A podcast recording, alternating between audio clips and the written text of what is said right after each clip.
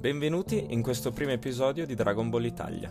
Oggi parleremo di uno dei personaggi più epici dell'intera saga di Dragon Ball Z. Sto parlando di Broly, il Super Saiyan della leggenda. Nato sul pianeta Vegeta, lo stesso giorno del nostro protagonista Goku, Broly possedeva fin dalla nascita un livello di potenza di diecimila, ovvero superiore a quello della maggior parte dei Saiyan adulti d'élite. Proprio per questo motivo, Re Vegeta, vedendo il potere di Broly come una possibile minaccia per il suo governo, fece ordinare la sua esecuzione, insieme al padre Paragus. Ironicamente, furono solamente Broly e il padre a sopravvivere alla tentata esecuzione e alla successiva esplosione del pianeta Vegeta per mano di Freezer. Poco prima dell'esplosione, infatti, il piccolo Broly, con il suo immenso potere, riuscì a creare una bolla di energia, che gli permise di scappare insieme al padre. Però l'enorme potere di Broly non comportava soltanto benefici, ma anche diversi rischi. Infatti, già in giovane età Broly era solito a perdere il controllo, causando caos e distruzione, come dimostra la stessa cicatrice sull'occhio di Paragus, causata proprio da Broly in uno dei suoi episodi di rabbia. Questo costrinse il padre a farsi costruire un dispositivo per controllarne la mente e limitare i suoi immensi poteri. In questo modo Paragus ottenne lo strumento perfetto per realizzare la sua vendetta contro la dinastia Vegeta.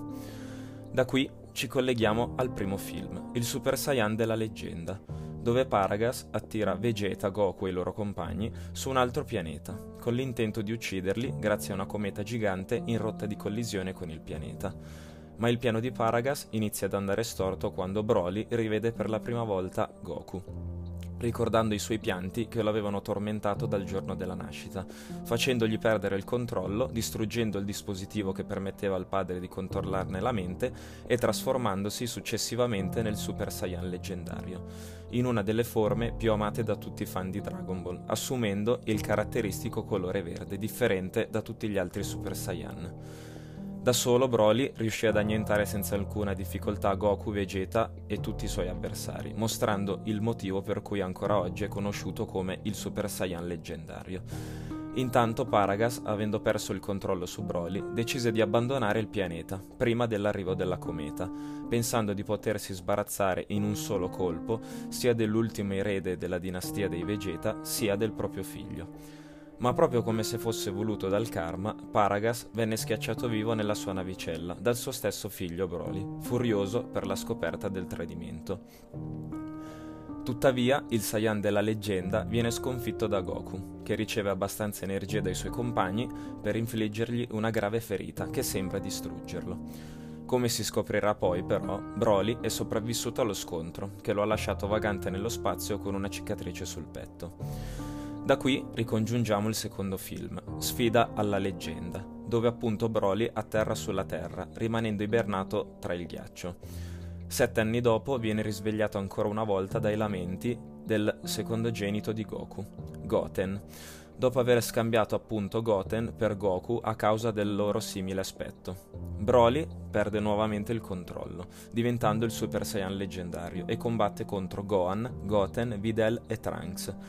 Alla fine viene distrutto da Gohan, Goten e dal presunto spirito di Goku quando la loro Kamehameha combinata lo colpisce e lo spedisce verso il sole, cancellandolo una volta per tutte.